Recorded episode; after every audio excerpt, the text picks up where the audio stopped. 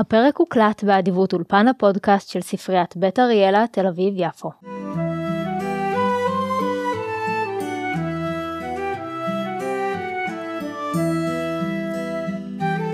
ברוכות וברוכים הבאים למסע לא צפוי, פודקאסט טולקינאי. אני כרמל הרוד-לוזובר, ומעולם לא קראתי שר הטבעות. עד היום. השבוע נדבר על הפרק הטבעת יורדת דרומה, אם אתם קוראים את תרגום לבנית, או הטבעת יוצאת דרומה, אם אתם קוראים את תרגום לוטם. נמצא איתי השבוע טני גולדשטיין, היי טני. היי. מה שלומך? מצוין. שמחה שהגעת לפה, אני אשמח אם תציג את עצמך למאזינות והמאזינים שלנו. שמי טני גולדשטיין, בן 51, אני עיתונאי, כיום אני כתב ועורך באתר האקטואליה זמן ישראל מקבוצת The Times of Israel, גם ממציא משחק הקלפים קנוניות ומחבר הספר The Man Who Was Born in Nine Countries. אני ירושלמי במקור, גר ברמת גן, נשוי לסבטלנה ואבא של מאיה ויסמין, ואני טולקינאי. מתי נחשפת לראשונה לספרים של טולקין ומה המקום שלהם בחיים שלך? נחשפתי מזמן והמקום שלהם מכובד ודי מרכזי, לא תמיד היה. פגשתי טולקין פעם ראשונה בכיתה ז' 1983 דרך העיבוד הקולנועי המצויר הלא כל כך טוב אבל היה בו משהו יפה של רלף בקשי שר הטבעות.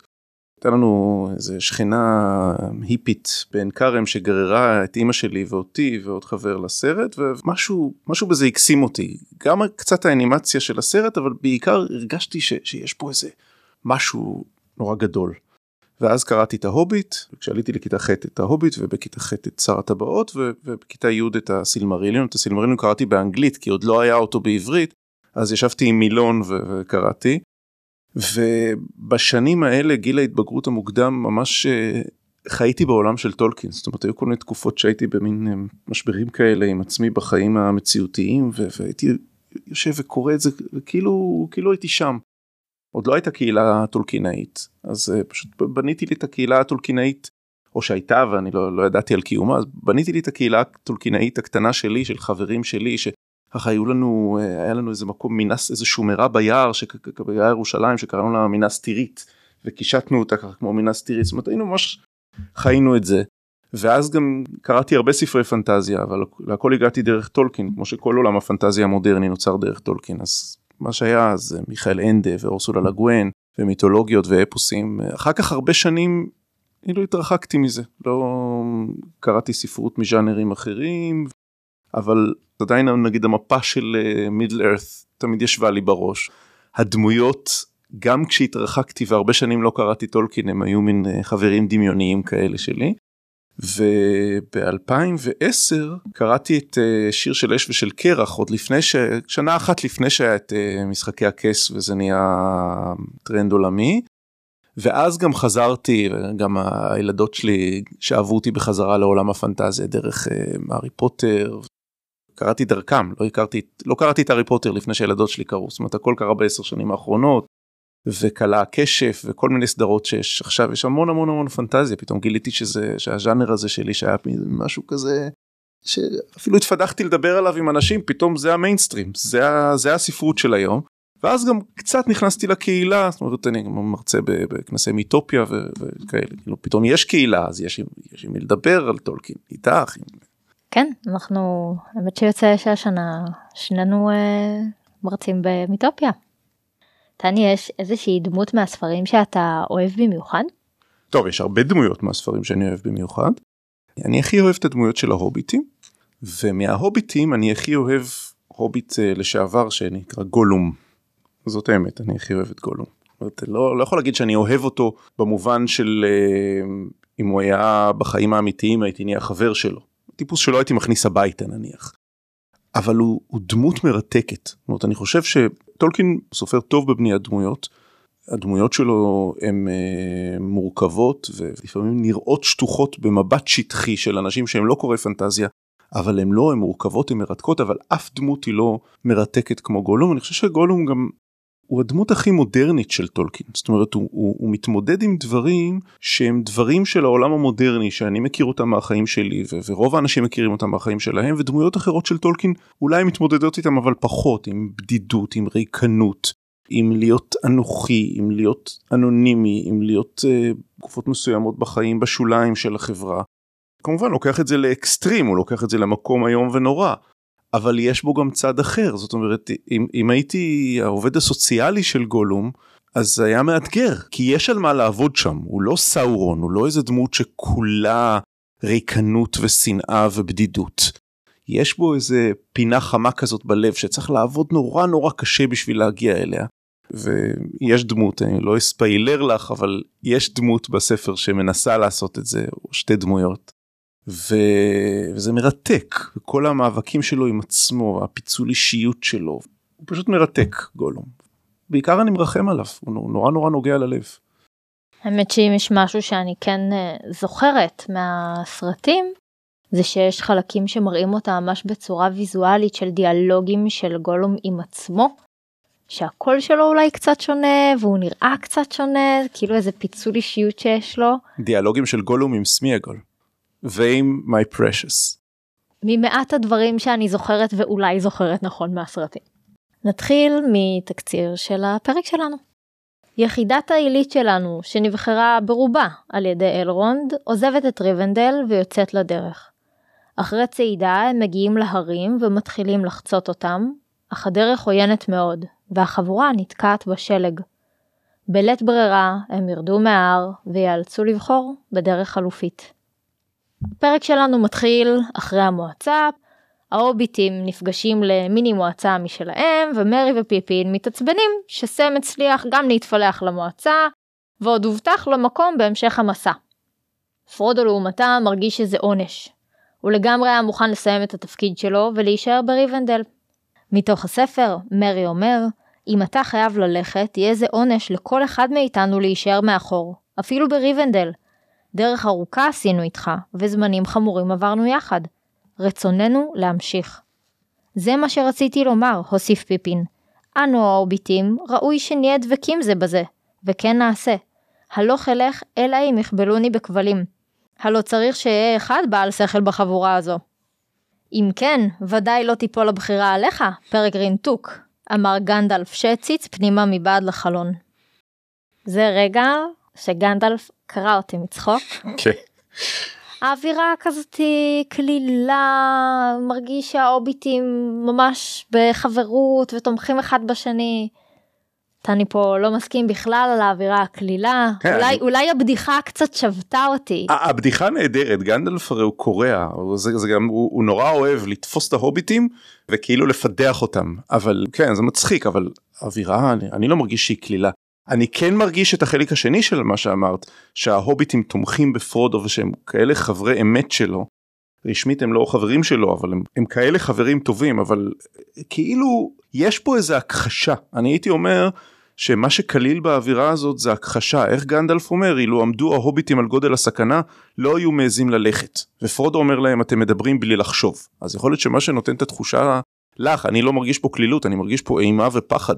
גם אצל ההוביטים הרי הם אומרים, כן, אנחנו יודעים שבשבילך זה עונש, זאת אומרת, גם ההכחשה שלהם היא עד גבול מסוים, בסופו של דבר הם כבר כולם לא איך שהם היו בבריא, נאיבים, הם כבר יודעים שפה אנחנו בתוך צרות רציניות וכבדות, עדיין הרצון שלהם ללכת עם פרודו באש ובמים, הוא מכניס איזה נאיביות כזאת, הוא מכניס איזה הומור כזה, הופך את זה מעונש למשהו שהם לוקחים על עצמם.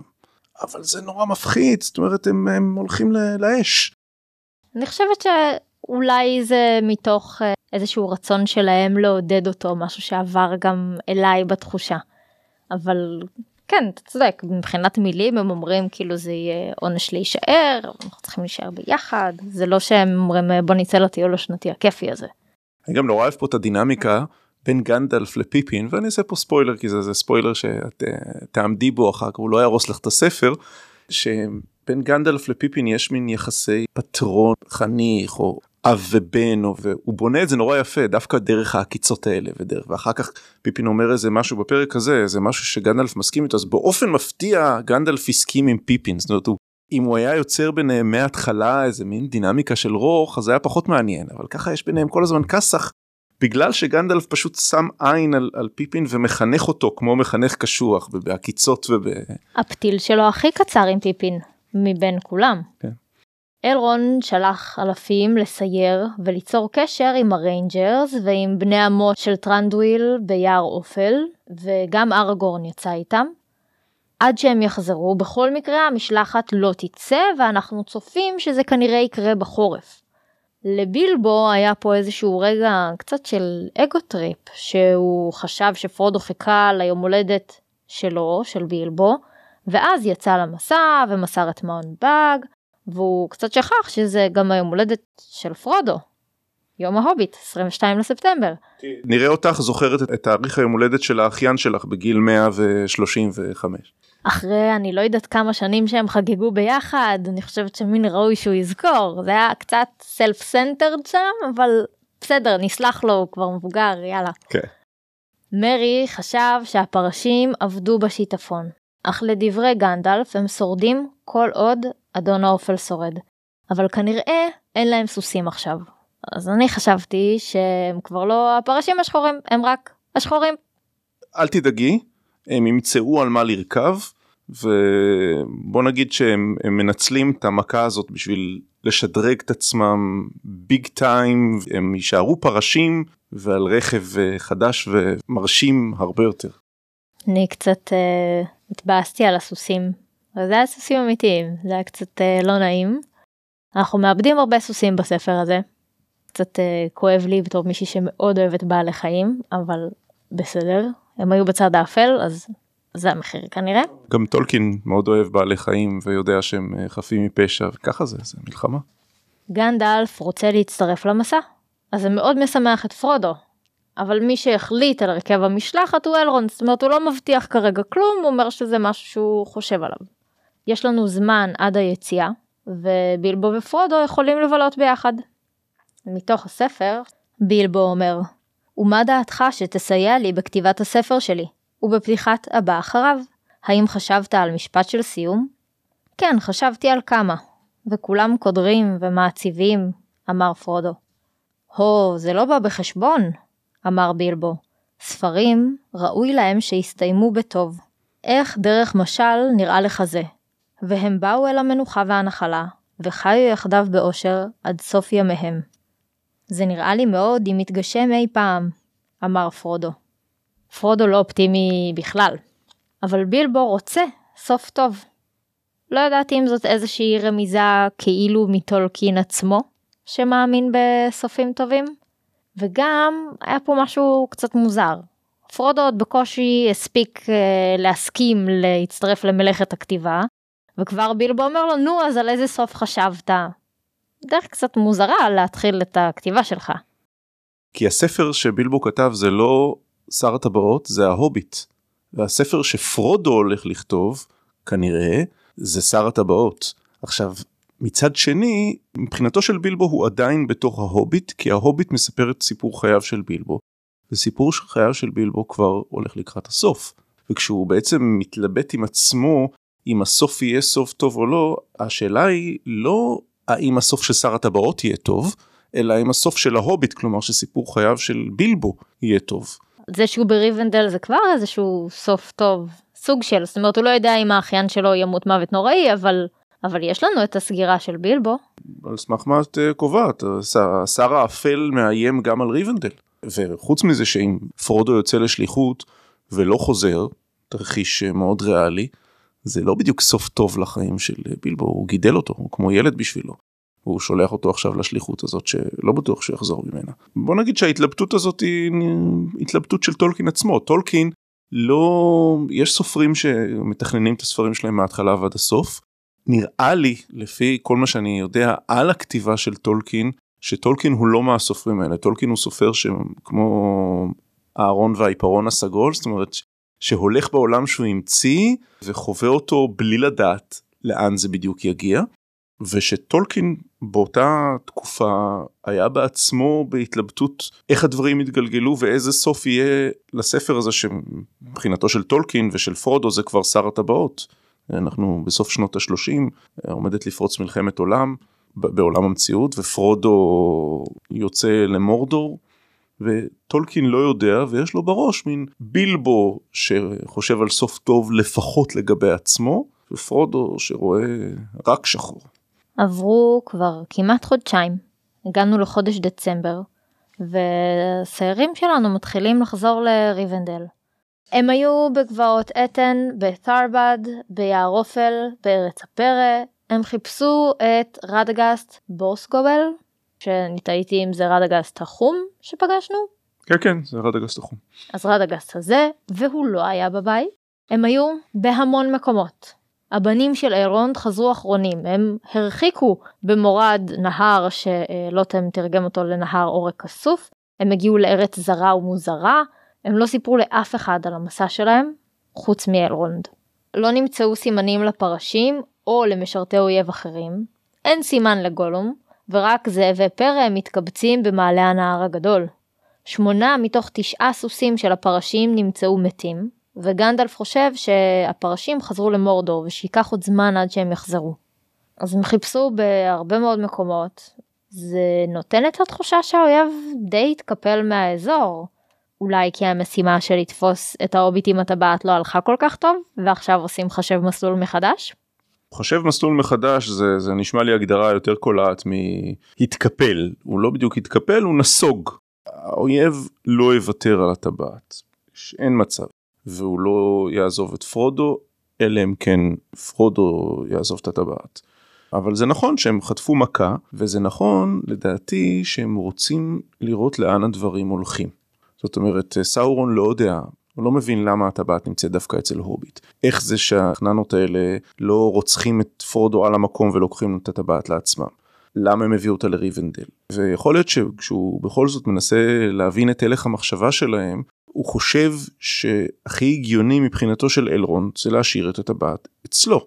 ויכול להיות שסאורון מכוון את עצמו להתקפה על ריבנדל. עכשיו ריבנדל זה לא מקום קל, הוא איבד שם את הפרשים שלו, לא איבד אותם סופית אבל הפרשים שם חטפו מכה רצינית והוא צריך להיערך בשביל להתקיף את אה, ריבנדל הוא צריך להיערך הוא צריך שהפרשים ישתקמו ובאותו הזמן הוא גם מן הסתם לוקח בחשבון את האפשרות שהם ייקחו את הטבעת דרומה למקום אחר אולי ללוריאן אותה ארץ שנמצאת אה, במורד נהר הסילברלוד אולי לגונדור הארץ של בורומר איזשהו מקום שבו היא תביא אין מצב שהוא מנחש שהטבעת בדרך למורדור. אבל הדרכים למורדור די חופפות את הדרכים לגונדור וללוריאן ולמקומות שאולי לאייזנגרד אם הוא לא מבין שיש שם איזשהו סכסוך בין בין סארומן לבין אלרונד וגנדלף. זאת אומרת הדרכים למורדור הם ממילא הדרכים דרומה שבהם הטבעת יכולה ללכת. אז סביר להניח שסאורון יושב ומחכה ושולח כל מיני uh, מרגלים שאת חלקם אנחנו כבר פוגשים בהמשך הדרך בשביל לדעת מה הולך לקרות עם הטבעת, לאן הטבעת תמשיך, מי יחזיק בה, ולא לדאוג, זה לא שסאורון עכשיו אה, זהו, חזר למורדו, החליט שהטבעת תסתדר בלעדיו והכל טוב. אז שם הפרק מתאים לנו לרוב התרחישים ש... שהוא חשב עליהם שהיו יכולים לקרות ושגם באמת קורים בסוף. טבעת בהחלט יוצאת דרומה. רק לא למקום שהוא יכול לחשוב עליו. זה הקלף החזק שלהם בתוכנית המטורפת. אלרונד מכנס את ההוביטים ואומר שעליהם לצאת בקרוב, והוא בוחר את חבורת הטבעת שתמנה תשעה חברים, כמספר הפרשים השחורים. מתוך הספר, אגודת שומרי הטבעת, תשעה יהיו בה. תשעה הולכי רגל יעזו פנים אל מול תשעת הפרשים המושחתים. עמך ועם משרתך הנאמן ילך גנדלף, יהיה זה הגדול במפעלותיו, ואולי האחרון במסעותיו. האחרים ייצגו את יתר העמים החופשיים בעולם, בני לילית, גמדים ובני אדם. לגולס ילך בשם בני לילית, גימלי בן גלוין בשם הגמדים. הם מוכנים ללוותך לפחות עד למעברי הערים, ואולי אף מעבר לזה. בשם בני האדם, ילך עמכם ארגון בן ארת'ורן, כי עניין רב לו בטבעת איזילדור.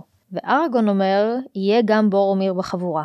הוא איש אמיץ רוח. נבחרת החבורה, היא מכובדת ביותר, ואיכשהו יוצא שגם מרי ופיפין מצליחים ככה להשתחל שם, תכף אה, נדבר על זה. זאת חבורה ממש מכובדת. יש פה דמויות שפרודו כבר מכיר וסומך עליהם, אני משערת שזה נוסח בו איזשהו ביטחון. הוא בטוח שמח שגנדלף וארגור נמצאים שם איתו. כן, הוא אומר את זה. אני לא בטוח ש, שזה שמרי, פיפין וסאם נמצאים בחבורה כל כך נוסך בו ביטחון ומשמח אותו. בטוח שזה נוגע לליבו שהם כאלה חברים טובים ורוצים להמשיך איתו, אבל הוא... פרודו מתייחס לזה כמשימת התאבדות והוא די צודק. והוא מאוד פסימי והוא לא רוצה ש, שסאם ומרי ו, ופיפין יתאבדו בשבילו literally מצד שני הוא כן רוצה שהם יהיו איתו. אבל לגבי לגולס וגימלי ובורומיר, אני לא מאמין שזה משנה לפרודו שהם באים, ויכול להיות שקודם כל בורומיר הוא הרי בלתי נסבל, ופרודו גם לא סובל אותו, ולא נראה לי שזה משמח אותו שבורומיר בא. וגימלי ולגולס לא נראה לי שזה מעניין את פרודו וכן נראה לי שלפרודו יש סיבה לדאוג ושהוא מודאג מהגודל של החבורה. כי אלרונד עושה פה איזה משהו מוזר ולא כל כך הגיוני. זאת אומרת, מצד אחד הוא אומר חשאיות, חשאיות, מצד שני, תשעה אנשים, ארבעה הוביטים, גמד בין לילית ובני אדם ביחד, חלקם אנשים מהאצולה, לוחמים מפורסמים, זאת אומרת, זה חבורה שהיא כאילו זועקת לתשומת לב, מושכת את כל תשומת הלב של סאורון, אז אני לא מבין מה הקטע.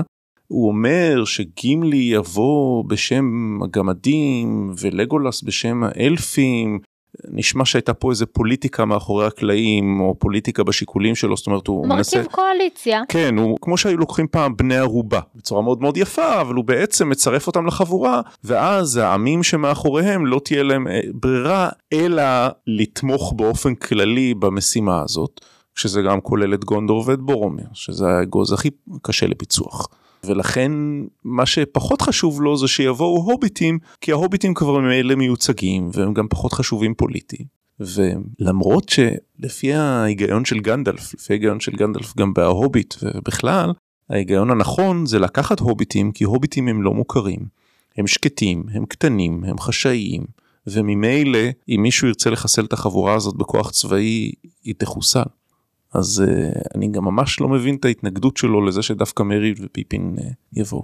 אני הייתי הולכת על הדמויות הכי חזקות, לא על הדמויות שהן הכי underestimated, אבל גם לזה יש את היתרונות, בדיוק כמו שאמרת. בחירות מעניינות, אנחנו עוד נראה איך השילוב הזה הולך ביחד. ובאמת אלרונד הוא לא זה שאוטומטית רצה לשלוח את מרי ופיפין, הוא התנגד לזה, הוא בכלל חשב לשלוח אותם להזהיר את יושבי הפלך, שהם מתנגדים לזה נמרצות. אנחנו מתחילים להתכונן ליציאה. חרב אלנדיל מחושלת מחדש, כעת היא נקראת אנדוריל או אנדוריל, לא בטוחה איך הוגים את השם, המשמעות של זה היא להבת המערב. ארגורן וגנדלף מתכוננים למסע, לפעמים פרודו איתם, אבל לרוב הוא מבלה עם בילבו. זה הרגיש לי כאילו קצת פסיבי בתוך הדבר הזה, מצד אחד הוא הלב של החבורה, הוא בעל התפקיד החשוב ביותר, מצד שני זה לא שהוא מאוד פעיל בתכנונים. לא יודעת אם יש לו כל כך מה לתרום לדבר הזה. הוא תורם לדבר הזה את חייו ואת עצמו, והוא אמר לבילבו שהוא קיווה עד הרגע האחרון, זו תקווה שהוא ידע שהיא לא הגיונית, שיגידו לו טוב טוב אנחנו ניקח את הטבעת תישאר בריבנדל לא, לא צריכים אותך. הוא לא רוצה את המשימה הזאת ברור שהוא פסיבי מבחינתו זה אסון.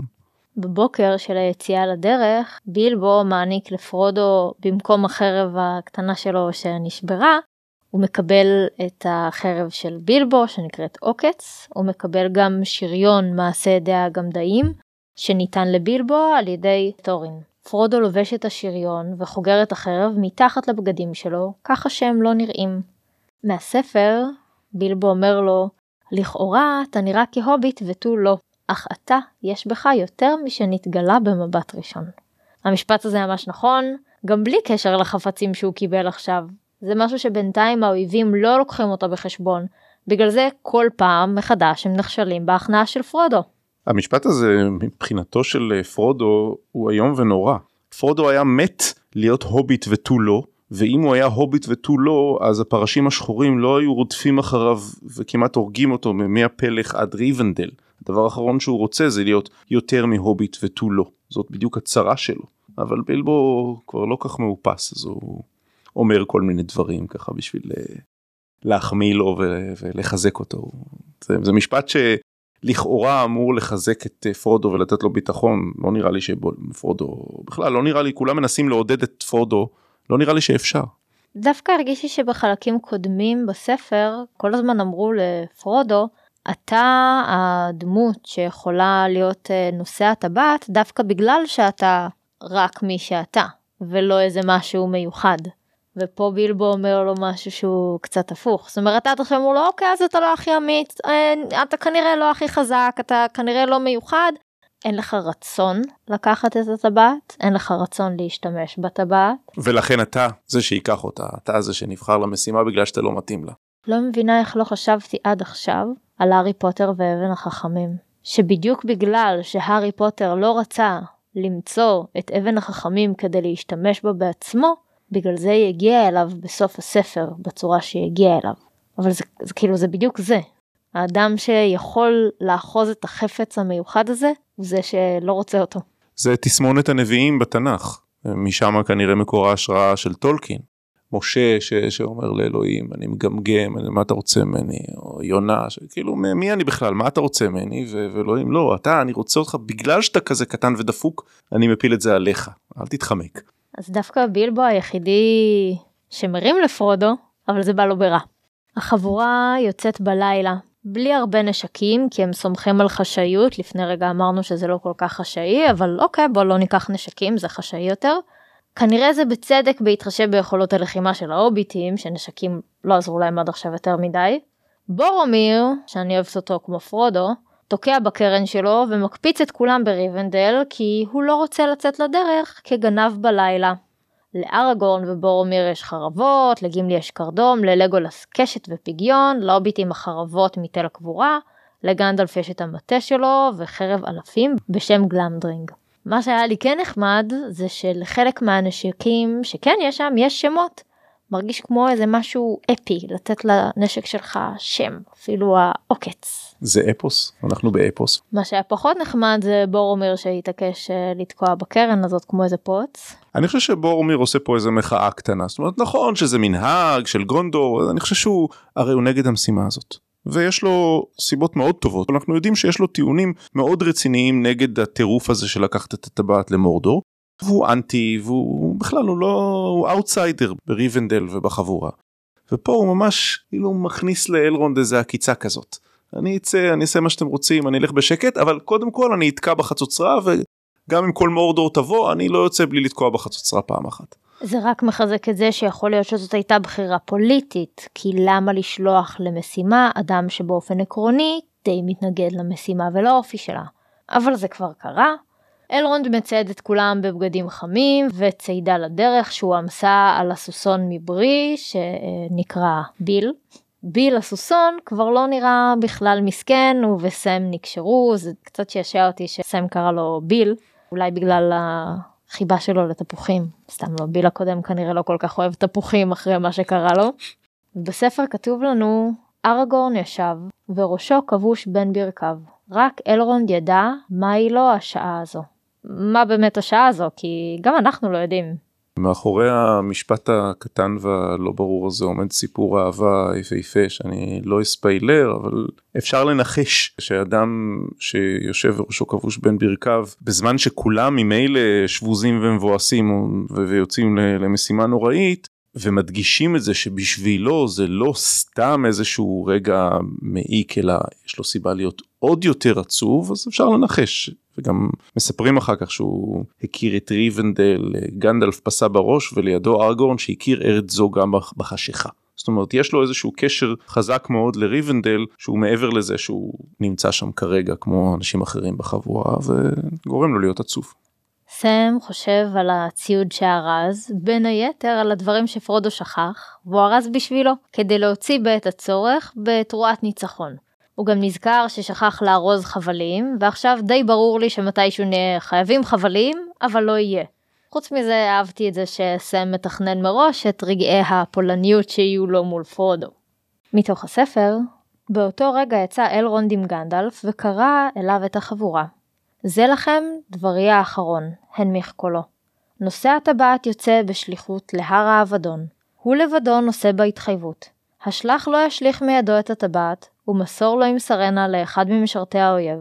גם לא יניח לאיש לשים ידו עליה, אלא אם כן הוא אחד מן החבורה או המועצה, ואף זאת רק בשעת חירום. האחרים הולכים עמו מרצונם הטוב, להיות עוזריו בדרך. אתם רשאים להתעכב, לשוב לאחור, או ללכת בדרך אחרת אשר תזדמן לפניכם. ככל שתתקדמו יותר, כן יקשה עליכם להיסוג לאחור. אף על פי כן, אינכם קשורים בשבועה, ואינכם קפואים להמשיך מעבר לרצונכם. כי עדיין לא בחנתם את חוזק לבכם, ואין איש יודע מה יאונה לו בדרך. אוקיי, זה קצת כזה החוזה של אלרונד מולם, תנאי העסקה שהם הסכימו לה, או יותר נכון, סופחו לה. קצת כמו טופס אה, החתמה שרופא מחתים אה, חולים סופניים או את המשפחה שלהם על איזה טופס הסכמה כזה שבעצם אומר אה, אני לא אחראי על החיים שלך, יכול להיות שתמות, אתה גם יכול להתחרט, זה לא משנה, או מה שנקרא בצה"לית, איחלתי לחייל בהצלחה, שבדרך כלל מאחלים לחייל שכבר כפרה עליו. אז אחרי איחולי אור כוכבים ובהצלחה, החבורה יוצאת לדרך. הם מגיעים למעברת הברוינן, ויורדים מדרך המלך דרומה, בכוונה ללכת מערבית להרים בימים הקרובים. ההליכה איטית, ורק אנשי ריבנדל מכירים את השבילים באזור, כלומר, ארגורן מכיר אותם. הימים עוברים בקור, עם סעודה עיקרית קרה ושינה גרועה. אחרי שבועיים מזג האוויר השתפר והם הגיעו לרכס נמוך ורואים ממנו רכס גבוה בדרום. זה הגבול עם אדרין, שנקראה בעבר ארגיון, ומכאן מזג האוויר כנראה השתפר והסכנה כנראה תגבר. מתוך הספר, גימלי אומר, זו ארץ שבה עמלו אבותינו לפנים, ואת צורת הערים האלה עיצבו פעמים אין ספור באבן ובמתכת, וגם בסיפור ובשיר. מקום נכבד הן תופסות בחלומותינו. ברז, זירק, שטור. רק פעם אחת זכיתי לראותם מרחוק במו עיניי, אך יודע אני אותם ואת שמותיהם, כי מתחתם מונח קז אדום, הוא מכרה הגמדים שהיום יקרא לו המכרה השחור, או מוריה, בלשון בני לילית. זה המקום ששמענו שהגמדאים חפרו בו עמוק מדי, ועכשיו הוא אפל. גנדלף אומר שהם מתכננים לעבור במעבר ההרים קרן אודם, ולרדת אל עמק הגמדאים. משם, עם הנהר עורק הכסף, או הסילברלורד, אל היערות הנסתרים, ומשם למורדור.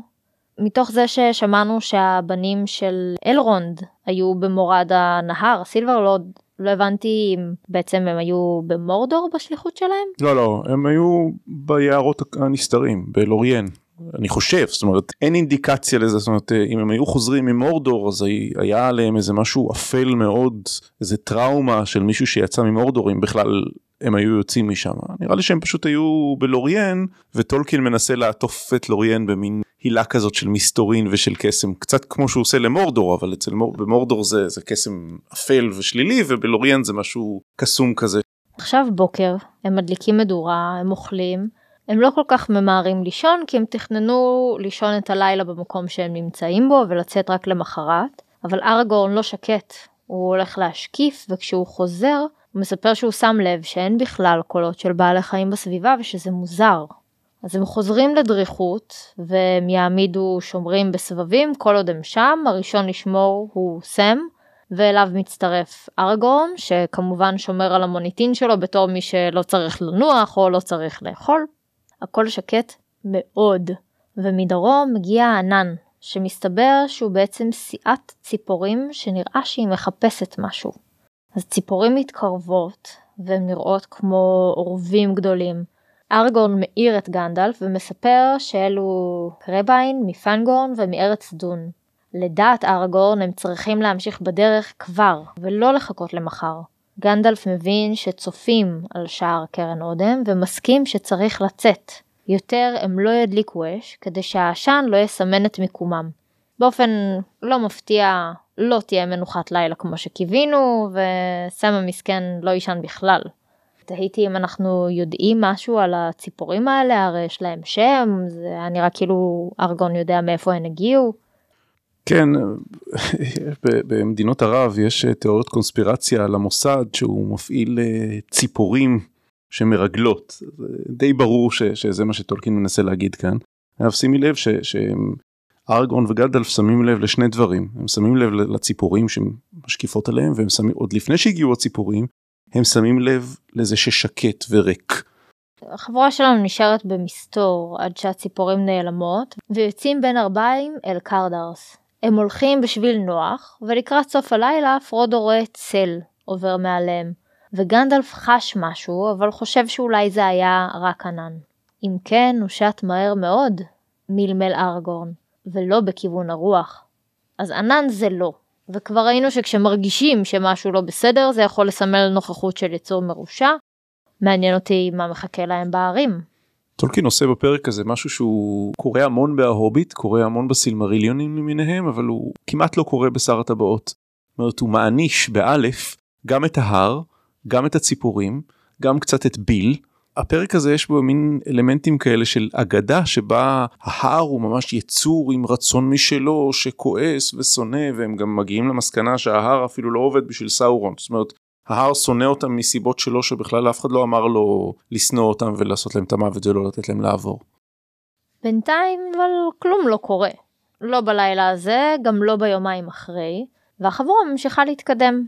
ביום השלישי הם רואים את קרדרס. גנדלף אומר, הלילה הזה נעשה דרכנו מעלה-מעלה לעבר שער קרן אודם. ייתכן מאוד שצופים יבחינו בנו בשביל הצר, ויצורי זדון ישימו לנו מערב. אך אפשר כי מזג האוויר יהיה לנו אויב קטלני מכל אלה.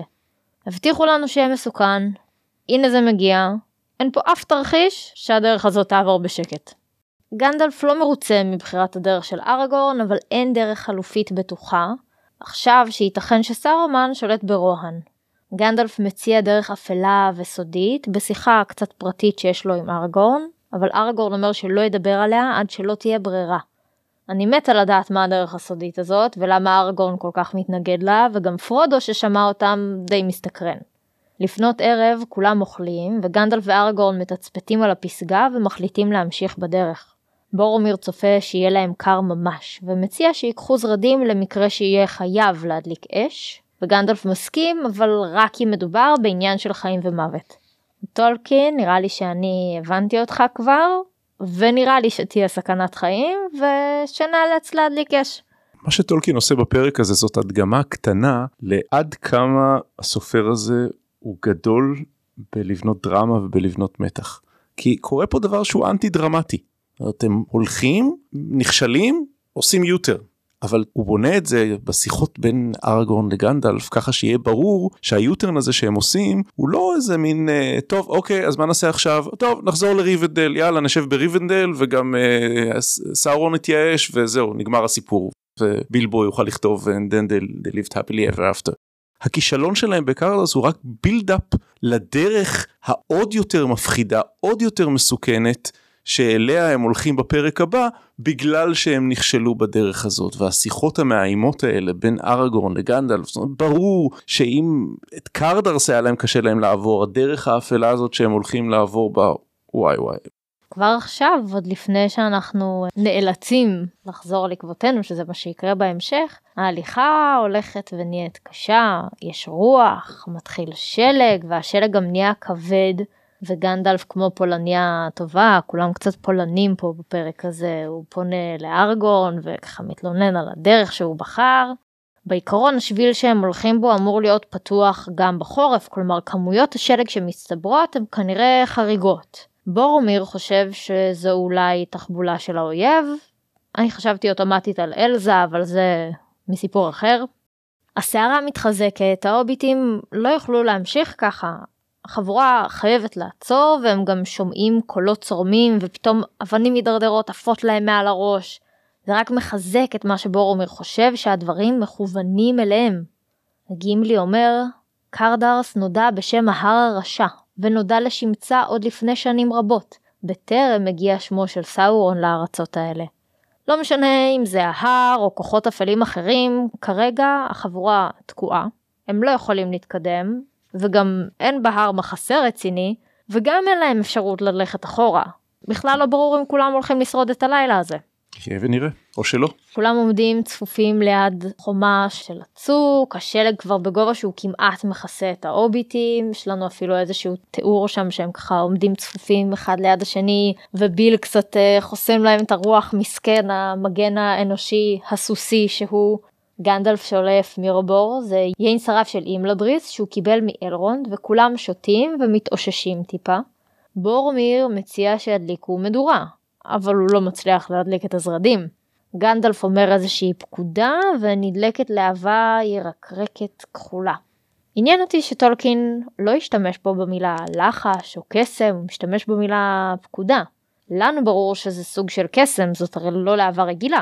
גנדלף הוא קוסם אש זאת ההתמחות שלו יש אחר כך בהמשך הספר יש איזשהו דיון שבו נאמר להוביטים על ידי אלפית שאתם ההוביטים אתם מתייחסים לכל הדברים העל טבעיים בתור אתם קוראים לכולם בשם אחד קסם ואני לא מבינה איך אתם קוראים קסם גם למה שאנחנו עושים וגם למעשה הרשע של האויב.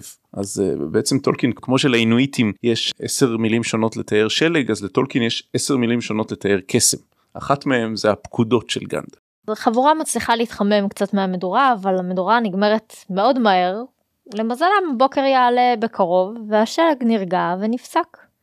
גימלי מציע שיחזרו לאחור וכולם מסכימים אבל השלג נערם הם פשוט לא רואים את הקצה של המצוק. מתוך הספר אם ילך גנדלף לפנינו ויאיר דרכנו בלהבה יוכל לאמס למענכם נתיב אמר לגולס. הסערה לא אחרה את רוחו והוא האחד מבני החבורה שעדיין הייתה רוחו טובה עליו.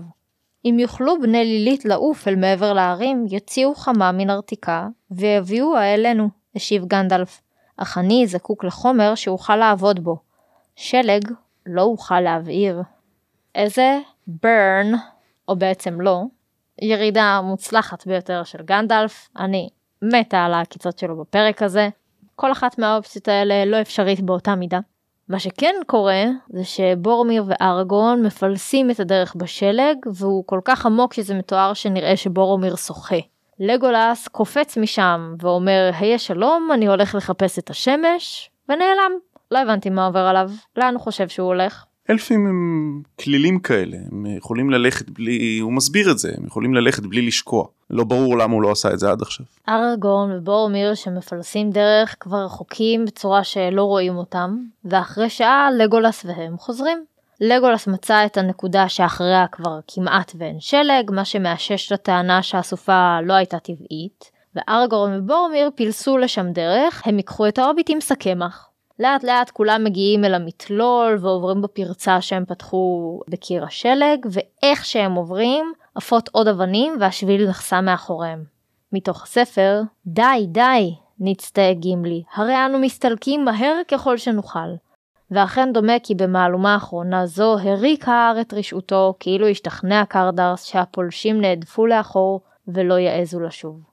הם יורדים מההר, הם רואים את הבקעה שממנה הם הגיעו, ופרודו קפוא ורעב, רואה כתמים שחורים, הוא לא כל כך איתנו. אבל אלה לא כתמים בעיניים שלו, אלא הציפורים. בלית ברירה, החבורה ממשיכה לרדת מההר אחרי שהוא הביס אותם. זו התחלה די גרועה במסע למורדור, אנחנו חוזרים כמעט לנקודת ההתחלה. מאיפה הם ילכו עכשיו? אנחנו לא בדיוק חוזרים לנקודת ההתחלה, זאת אומרת, תסתכלי במפה, הקטע שהם הלכו עכשיו על קרדרס הוא כלום, פשוט קטע נורא נורא קשה. הם בסך הכל חוזרים לצד המערבי של אה, הרי הערפל שהם בקושי התחילו לחצות אותם וצריכים למצוא דרך חדשה וברור שהדרך החלופית שלהם לחצות את הערים זאת אותה דרך סודית ומאיימת שגנדל וארגון דיברו עליה. הרי הם לא יחזרו לריבנדל והם גם לא יקיפו את כל ההרים כי זה גם מסוכן ובלתי אפשרי והדרך הזאת אה, לא הולכת להיות כיפית. אני צופה עם כל העניין של אה, להקות ציפורים שנושא הציפורים עוד יחזור כנראה לא סתם פגשנו אותם יותר מפעם אחת. בנקודה הזאת אנחנו נעזוב את החבורה שלנו בינתיים הגענו לסוף הפרק. בכל פרק אני נותנת לאורח או האורחת שלי לבחור איזשהו ציטוט שלא מתוך הכתבים של טולקין שמתחבר באיזושהי צורה לפרק. אז אה, טניה אני אשמח לשמוע מה בחרת לנו. אני לא ממש יודע למה בחרתי משהו מז'אנר נורא נורא שונה אבל איכשהו הפרק הזה גם ההתעקשות האמיצה והנאמנה של ההוביטים להמשיך עם פרודו למשימה האובדנית שלו בכל מחיר גם בניגוד לרצונו וגם הצעדה הנואשת הזאת בסופת שלג זה הזכיר לי פרק מספר קטן וחמוד ונוגע ללב ומקסים בשם זיכרונותיו של חתול נודד שכתבה סופרת יפנית נהדרת בשם הירו אריקאווה. הספר מספר על אדם בשם סטורו והחתול שלו שקוראים לו נאנה ומסופר מנקודת המבט של נאנה. מסיבה שלא מוסברת אבל קל לנחש אותה והיא מאוד מאוד מעציבה, סטורו צריך למצוא לנאנה בעלים ובית חדש, והוא בלחץ לעשות את זה, הזמן שלו הולך ואוזל, וכשהוא לא מוצא לו בעלים חדש בסביבה שהוא חי בה, בטוקיו נדמה לי, הם יוצאים במסע חיפוש בכל רחבי יפן אחרי החברים והקרובים של סטורו בשביל למצוא מישהו שיסכים לאמץ את החתול האהוב שלו. הבעיה היא שנאנה לא רוצה להיפרד מסטורו דקה אחת לפני הרגע שבו הוא יהיה חייב, והוא עושה למאמצים הפוטנציאליים שלו את המוות כדי שסטורו לא ימסור אותו, וזה עובד. וככה מתגלגל הספר. עמוק בהמשך המסע שלהם הם נמצאים באוקאידו, שזה האי הצפוני והקר של יפן, בחורף מושלג. נאנה נמצא אצל דודה של סטורו וסטורו מאושפז בבית חולים ונאנה בורח מהבית כדי לחפש את סטורו. ונאנה מספר, זה בתרגום של עירית ויינברג, החתולים האחרים, הכוונה לחתולי הרחוב, השתוממו כששמעו שוויתרתי על חיי נוחות כחתול בית כדי לחזור לחיי הרחוב. אני מתאר לעצמי שהם חשבו שאני קצת משוגע. אבל היה לי משהו יותר חשוב מחיי בית נעימים. השלג הפסיק לרדת. עדיין נותר לי מעט זמן לפני רדת החשיכה. התחבאתי בצל המחסנים של בית החולים והסתכלתי בציפייה לכיוון הדלת הקדמית. וצדקתי, הדלת נפתחה וסטורו הופיע. הוא התקדם לאט בכיסא גלגלים. זכרתי את הזנב וצעדתי לקראתו. פניו חייכו, אבל היה גם נדמה שהוא עומד לפרוץ בבכי. תחזור כבר הביתה נאנה, אמר סטורו. אל תנסה בכלל לתפוס אותי, אמר ננה, ו- ולהחזיר אותי הביתה. אחרת אתה יודע מה יקרה? אני אשרוט לך את הפנים שתי וערב ככה שאפשר יהיה לשחק עליהן רוורסי. זה בסדר, אני מוותר, אמר סטורו. אם כך, אין בעיה, אמר ננה. טני, אם המאזינים שלנו רוצים uh, למצוא אותך מעבר לגבולות הפודקאסט הזה, איפה הם יכולים לעשות את זה? אה, אז קודם כל uh, מוזמנים לקרוא באתר זמן ישראל. אני גם כתבתי ספר שיצא לאור לפני כמה חודשים באמזון, הוא נקרא uh, The Man Who Was Born in Nine Countries, זה מספר על סיפור חיים של uh, אדם אחד שמתרחש uh, במקביל בתשע מדינות שונות, שבכל אחת מהן הוא בן אדם שנולד שם וגדל שם וחי שם, וזה אותו בן אדם, זאת אומרת הסיפור מזגזג בין מדינה למדינה על אותו בן אדם. זה כנראה יצא בקרוב בעברית, באתר עברית, כהאיש שנולד בתשע מדינות. נהדר, אז אני יכולה לשים אה, בקישור הפרק שלנו את הקישור לספר באמזון. וגם לזמן ישראל. הקישורים האלה יהיו בתיאור הפרק, אתם מוזמנים אה, להיכנס אליהם, לקרוא את הדברים שטני כתב. תודה רבה שהיית איתי היום, היה פרק מאוד מעניין. תודה לך, ביי ביי. ניפגש שוב בשבוע הבא עם הפרק הבא. ועד אז, אם אהבתם את הפרק הזה, אני אשמח אם תעקבו אחרי הפודקאסט ותדרגו באפליקציות השונות. אתם מוזמנים לעקוב אחרי הפייסבוק של הפודקאסט, מסע לא צפוי, פודקאסט טולקינאי, או להצטרף לקבוצת הפייסבוק שלנו, קבוצה לא צפויה.